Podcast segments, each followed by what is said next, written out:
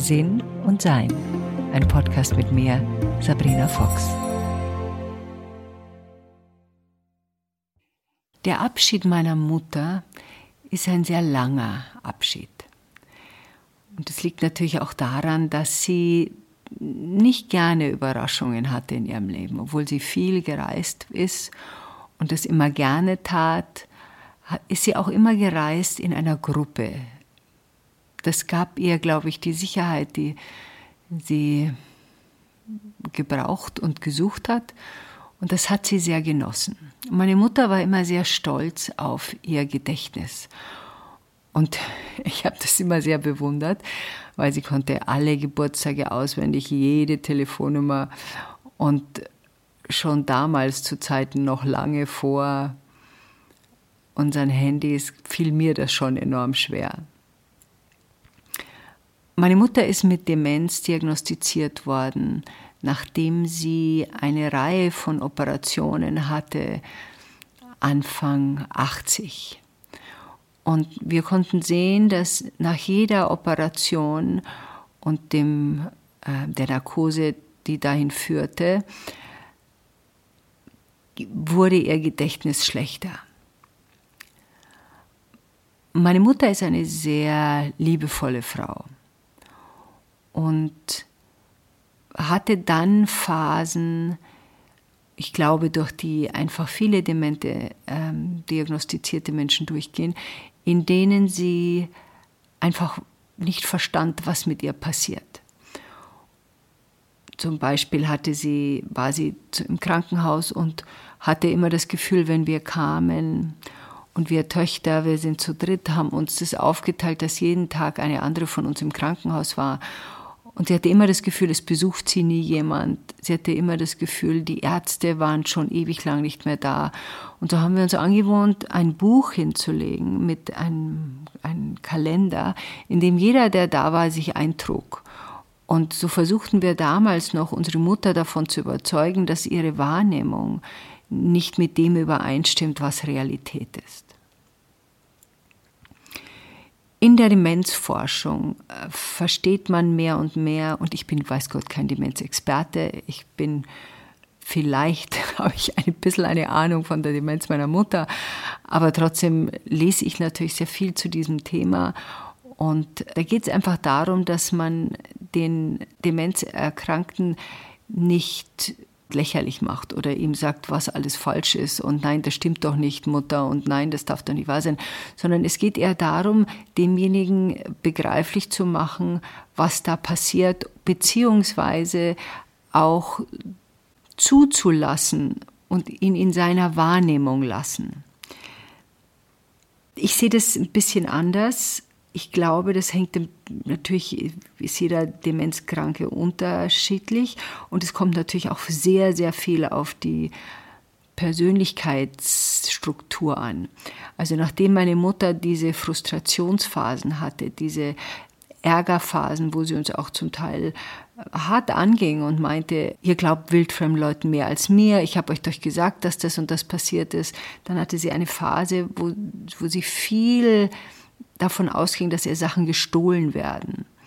Und wenn ich das auf der spirituellen Ebene betrachte, so ist ihr auch etwas gestohlen worden.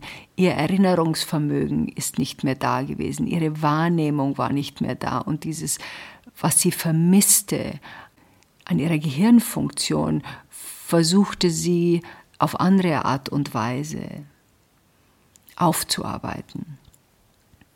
Das ist meine Interpretation. Meine Mutter hat eine andere Interpretation. Die Interpretation meiner Mutter ist, dass ihr tatsächlich viele Dinge gestohlen wurden. Und das kann ich nicht beurteilen, inwieweit das eine Lebenserfahrung von ihr ist. Soweit ich das die letzten 60 Jahre beobachtet habe, ist mir da nichts Besonderes aufgefallen. Vor allen Dingen auch, weil das, was ihr gestohlen wurde, auch so Sachen waren wie benutzte Kissen vom Balkon. Also wo man sich denkt, hm, das wirklich die beste Freundin geklaut hat, was weiß ich. Also nachdem meine Mutter die Phase überwunden hatte durch den Zorn, habe ich mehr angefangen, ihr zu erklären, wie ihr Gehirn funktioniert. Meine Mutter hat Angst vorm Sterben.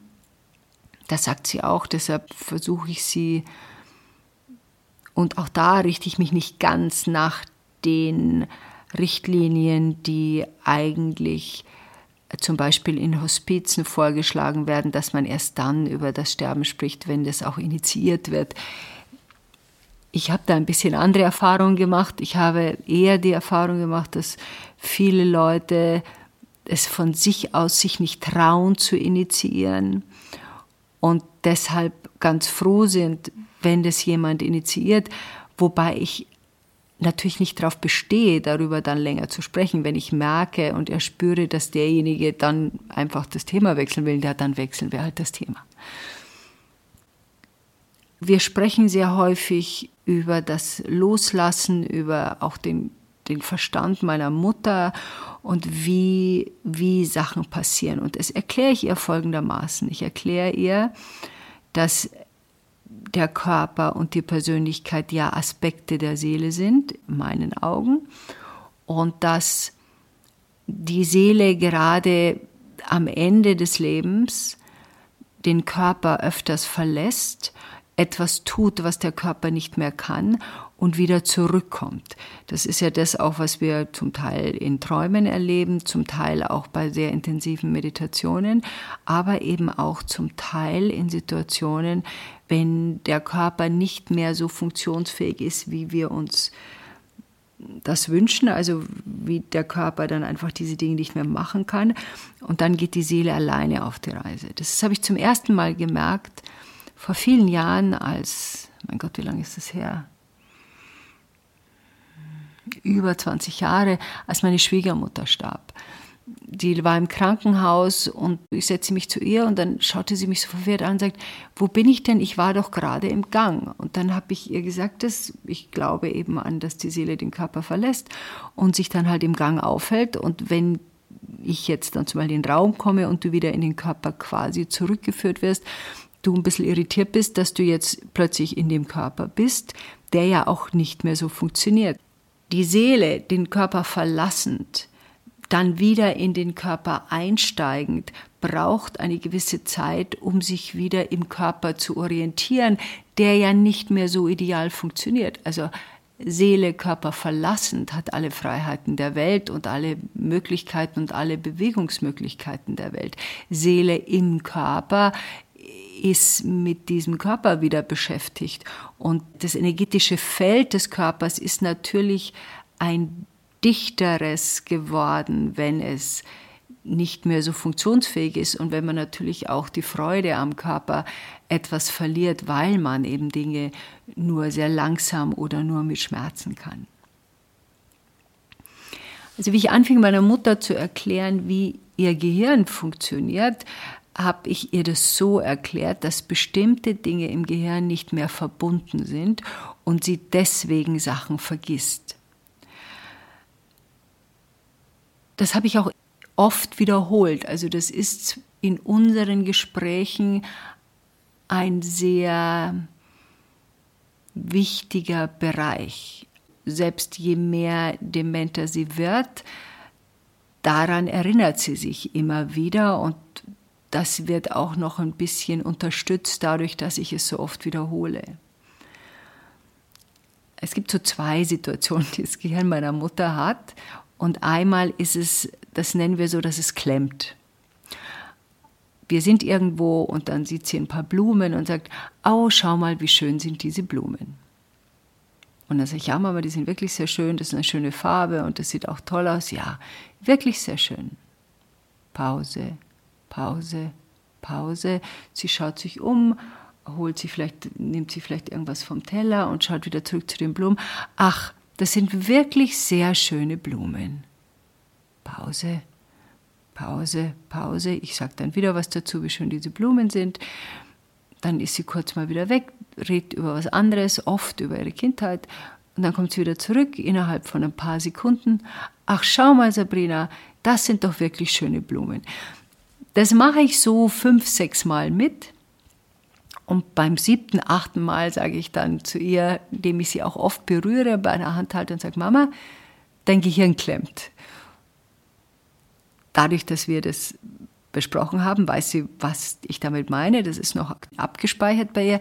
Dann sagt sie, ah ja, aber die Blumen sind wirklich sehr schön. Dann sage ich, ja Mama, aber jetzt müssen wir über was anderes reden, weil darüber haben wir jetzt schon lange geredet. Und dann wechsle ich das Thema und wir reden über was anderes. Das Zweite ist, dass sie Reisen macht oder sich an Dinge zu erinnern glaubt. Zum Beispiel sagt sie, ich war ja gerade erst in Hamburg. Meine Mutter liebte Hamburg, hat als junge Frau dort gelebt, hat viele, viele Freunde dort gehabt und ist seit zehn Jahren eigentlich immobil. Also wir können sie noch irgendwo hinfahren. Wenn sie jemanden besucht, ist das ein sehr großer Akt, weil sie mit Gehwagel, ihre Beine tun ihr weh, Beine müssen hochgelagert werden. Also bis sie, glaube ich, 85 war, also bis noch vor fünf, sechs Jahren, ist sie mit dem Taxi noch irgendwo hingefahren. Das geht jetzt alles nicht mehr. Also es muss eine von uns Töchtern dabei sein. Sie hat Pflegestufe 3, wohnt noch zu Hause, hat Unterstützung durch einen Pflegedienst und eben durch Töchter. Also nur so als bisschen so als Hintergrund, wovon wir da gerade reden als ähm, Unterstützung. Und dann kam ich und dann sagte sie mir, ja, also ich war doch erst vor kurzem in Hamburg. Und dann erzählt sie mir, und dann habe ich meinen Chef gesehen, sie war damals eine junge Frau, mit, nach dem Krieg kam sie da hoch mit, mit 18 und meinen Chef gesehen und, und der saß immer noch am Fenster wie damals und hat geschaut, wer in den Laden kommt. Also da gibt es jetzt zwei Möglichkeiten, damit umzugehen. Also gibt bestimmt mehrere als zwei, aber die eine, die eigentlich vorgeschlagen wird, ist da zu sagen, ah ja, und wie war denn das und wie sah denn aus, um das in das Thema zu legen.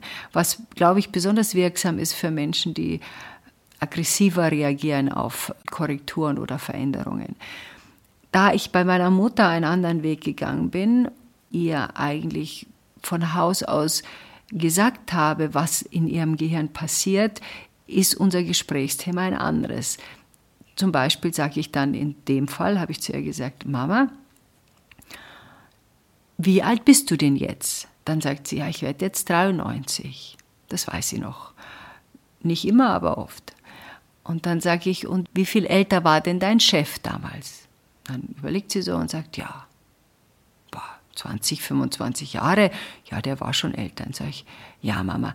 Und wenn du jetzt gerade in Hamburg warst, wie alt muss denn dein Chef da sein jetzt. Und dann rechnen kann sie nicht mehr so ganz und dann geht so ein bisschen was und dann sage ich, rechnen wir es mal zusammen, 93 und mindestens 20, dann wäre jetzt 113. Dann schaut sie mich so an und sagt, ja, da lebt er doch gar nicht mehr. Dann sage ich, genau. Und was passiert ist, deine Seele ist wieder auf Reisen gegangen. Dann sagt sie, ach ja, stimmt, genau, ach drum und ist auch ganz, und ich glaube, das ist so der, das Wichtigste dabei, was das Ergebnis ist. Also meine Mutter ist damit ganz einig. Es beruhigt sie zu wissen, dass sie diese Seelenreisen macht und es beruhigt sie zu wissen, dass wir darüber sprechen, weil die Irritation darüber irgendwo doch sichtbar war, dass sie zwar in Hamburg war, aber irgendwie in ihrem Gesichtsausdruck meinte ich zu lesen, dass irgendwie, weil sie mich gefragt hat, wann war ich das letzte Mal in Hamburg? Also sie spürt, dass irgendwas da nicht stimmt, weiß aber nicht genau was. Dann gibt es natürlich auch Momente, in denen sie nicht erleichtert ist davon. Also zum Beispiel, wenn ich manchmal komme, steht sie im Wohnzimmer am, Ge am Gehwagel, zittert ein bisschen und schaut mich an, ganz verwirrt und sagt, ich weiß jetzt gar nicht mehr, wo ich bin. Dann sage ich, äh, Mama, du bist zu Hause und du bist in deinem Wohnzimmer und dann sagt sie, ja, aber ich war doch gerade woanders. Und dann erkläre ich ihr das wieder. Dann sage ich, ja, Mama, du weißt ja, deine Seele geht ab und zu aus deinem Körper raus und erlebt was anderes und kommt dann wieder zurück. Und dann gibt es diesen verwirrenden Moment. Und auch da merke ich, in dem Moment, wo das erklärt wurde, und sie das noch versteht. Und das ist das Wichtigste daran, ob sie es natürlich noch versteht. Meine Mutter versteht das noch. Natürlich hilft es auch, dass mein energetisches Feld im Gegensatz zu ihrem energetischen Feld ein sehr ruhiges ist und sie natürlich dann auch diese Sicherheit erspürt, dass sie gut aufgehoben ist, dass da jemand in ihrer Nähe ist, der jetzt nicht hektisch angestrengt, müde oder grantig darauf reagiert, sondern ruhig und bestimmt da mit ihr darüber spricht, inwieweit jetzt das energetische Feld das ist, was sie beruhigt oder das, was ich sage, sie beruhigt, mag nochmal dahingestellt sein. Aber auf jeden Fall findet eine Beruhigung statt. Es ist auch natürlich oft so, obwohl sie uns Kinder noch erkennt, dass sie aber zu meiner jüngeren Schwester, und ich meine, wir sind alle über 50, sie dann sagt, ach ja, meine jüngste Schwester, ach, die ist in der Schule.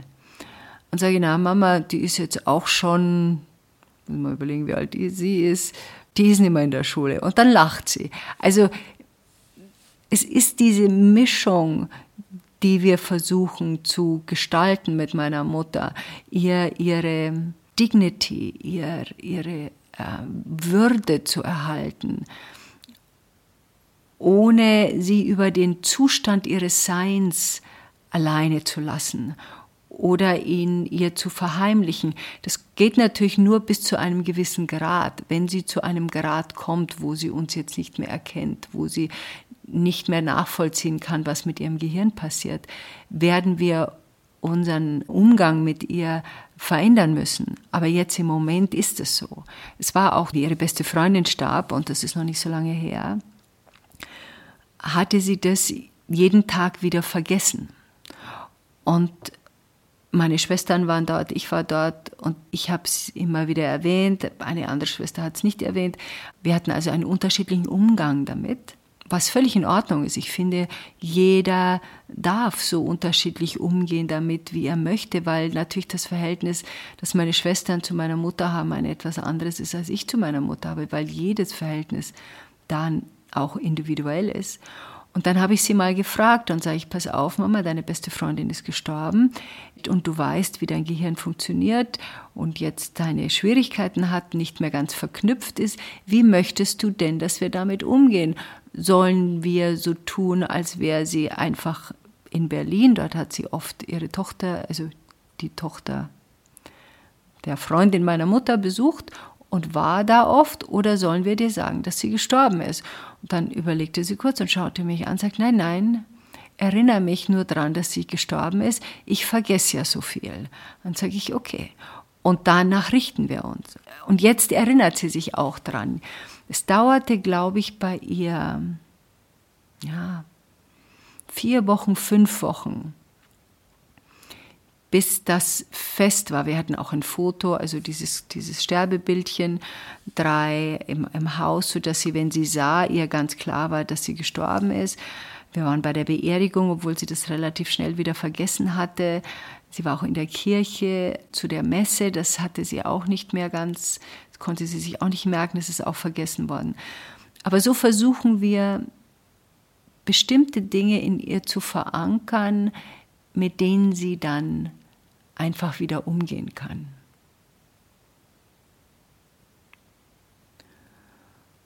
Ist immer wieder neu und auch natürlich lustig und liebevoll und ab und zu lachen wir darüber, weil es einfach interessante Geschichten sind und dieses, die, die eigene Mutter so anschauen zu können mit einem Interesse und einer Milde. Und es gab Zeiten, wo ich das nicht so erspürt habe und jetzt die Zeiten aber sehr stark erspüre. Diese Milde für den Weg meiner Mutter. Zum Beispiel war ich vor kurzem da und dann, ich habe einen Hausschlüssel, also bin in ihre Wohnung reingekommen und dann klopfe immer vorher, damit sie weiß, dass jemand kommt. Und dann sagt sie, ach, ich war gerade in der Stadt und wollte dich abholen, aber ich habe dich nicht gefunden. Und das ist auch so ein Moment, wo ich jedes Mal individuell entscheide, lasse ich das jetzt bleiben und sage, ah ja, wie nett, aber jetzt bin ich ja da. Oder gehe ich darauf ein und versuche noch eine gewisse Verständnis für ihren eigenen Prozess zu haben. Und dadurch, dass ich natürlich spirituelles Leben für mich so faszinierend ist, ist das natürlich auch für mich enorm faszinierend, dem langsamen Abschied meiner Mutter zuzuschauen, in der Art und Weise, wie sie das tut. Also in dem Fall sagte ich zu ihr, ah, Mama, du warst in der Stadt, wie bist du denn da hingekommen? Hm. Hat sie so überlegt, ja, das weiß ich jetzt auch nicht. Dann sage ich, ein Auto hast du ja nicht mehr, bist du mit dem Taxi gefahren? Nein, das ist sie nicht. Bist du mit der U-Bahn gefahren? Da lacht sie und sagt, ja, ich komme doch gar zur Zeit gar nicht, ich, meine Beine tun mir so weh, nein, nein, mit der U-Bahn bin ich nicht gefahren. Dann sage ich, wie bist du denn da hingekommen? Und dann schaut sie mich an und sagt, ach, war meine Seele wieder unterwegs? Dann sage ich, ja, sage ich. Ich glaube auch, dass deine Seele wieder unterwegs war. Und dann lächelt sie und sagt, ah ja, dann war ich ja gar nicht in der Stadt. Ja gut, dass du da bist. Und damit ist das wieder in einem entspannten Feld gelandet. Ich glaube, dass diese Generation meiner Mutter, die natürlich als junges, junge Kinder den Krieg erlebt haben, auch so enorm viel verdrängt hatten und das Alzheimer oder Demenz Krankheiten waren, die diese Generation besonders betrifft. Ich glaube nicht, dass das immer mehr wird, sondern äh, meine Generation zum Beispiel hat sich die Vergangenheit sehr viel genauer angeschaut. Und ich glaube, wir sind weniger, natürlich gibt es individuell verschiedene Verdrängungsformen, ganz klar. Ich sehe das nur ganz interessiert, betrachte ich das, bei meiner Mutter, wie sie versucht, das zu verbinden. Es ist auch erstaunlich zum Beispiel, dass sie über ihre Kindheit sehr häufig spricht und das ganze erwachsene Leben von 22 bis eigentlich ab 22 wird so gut wie nicht besprochen. Also wir fragen sie manchmal noch Sachen oder wir haben alle ihre Fotoalben im, im Wohnzimmer, wo auch ihr Bett, wir jetzt ein Krankenbett stehen, vom, da ist auch der Fernseher und wir schauen oft durch diese Alben und sie kann sich an viele Menschen nicht erinnern, auch Menschen, die zum Teil nach dem Tod meines Vaters äh, Lebenspartner von ihr waren. Die Namen sagen ihr nichts mehr. Sie erinnert sich da nicht mehr dran. Jetzt habe ich zum Beispiel, meine Mutter hatte immer ein gutes Gedächtnis, ich habe immer schon ein fürchterliches Gedächtnis und ab und zu sage ich baseshalber, also wenn ich mal Alzheimer bekomme, es fällt überhaupt nicht auf, weil ich kann mir sowieso kaum was merken. Und den Stolz meiner Mutter zu sehen über ihr Gedächtnis, was wir auch oft besprechen, wie toll das war. Und äh, dass jetzt eben im Alter durch den langsamen Abschied vom Körper und das langsame Loslassen der bestimmten Funktionen und ihr langsames Gehen aus diesem Körper heraus eben Dinge nicht mehr so funktionieren wie vorher. Mögen es ihre Beine sein, möge es ihr Gedächtnis sein, möge es ihre Möglichkeit sein zu kochen, mag es ihre Möglichkeit sein, neue Sachen zu lernen. Also wie wir ihren neuen Fernseher gekauft haben, war das äh, wir mussten ihr leider einen neuen Fernseher kaufen, weil der andere aufgab. Und diese Fernbedienung war für sie eine Katastrophe, bis wir eine andere Lösung da gefunden haben. Und es ist auch rührend zu sehen, wie meine Mutter trotz allem, was nicht einfach ist, wenn der Körper nicht mehr funktioniert, eine Lebensfreude hat Sie erfreut sich an dem Baum vor ihrem Balkon in diesem Haus, in dem sie seit 55 Jahren wohnt, im zweiten Stock ohne Lift. Und äh, die Möglichkeit, dass sie immer noch diese Treppen runterkommt und immer noch diese Treppen hochkommt, weil sie weiß, sie muss dann ihr Zuhause verlassen, wenn sie das nicht mehr kann. Also da ist eine solch eine enorme Willenskraft. Sie braucht irgendwie zehn Minuten vom Bett in die Küche und geht diese Treppe hoch, wie als wenn ein Blitz hinterher wäre. Und dieses Begleiten eines Menschen, den man lange, lange kennt,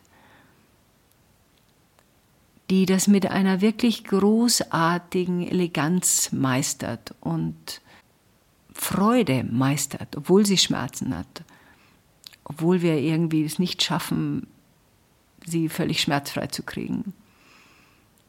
Sich so erfreut am Leben noch so erfreut.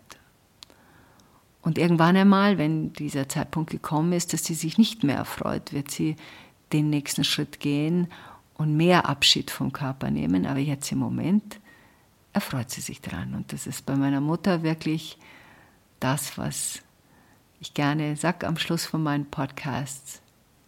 Enjoy life. Und sie tut das. Sie genießt ihr Leben noch. Wie immer limitiert, wie immer es sein mag. Da gibt es immer noch einen Geschmack und einen Geruch und eine Berührung und einen Besuch und etwas, das sie sieht, an dem sie sich erfreuen kann. Möge uns das allen gelingen. Enjoy life. Weitere Informationen über Sabrina, ihre Bücher und Online-Kurse findest du auf sabrinafox.com und sinnsucher.de.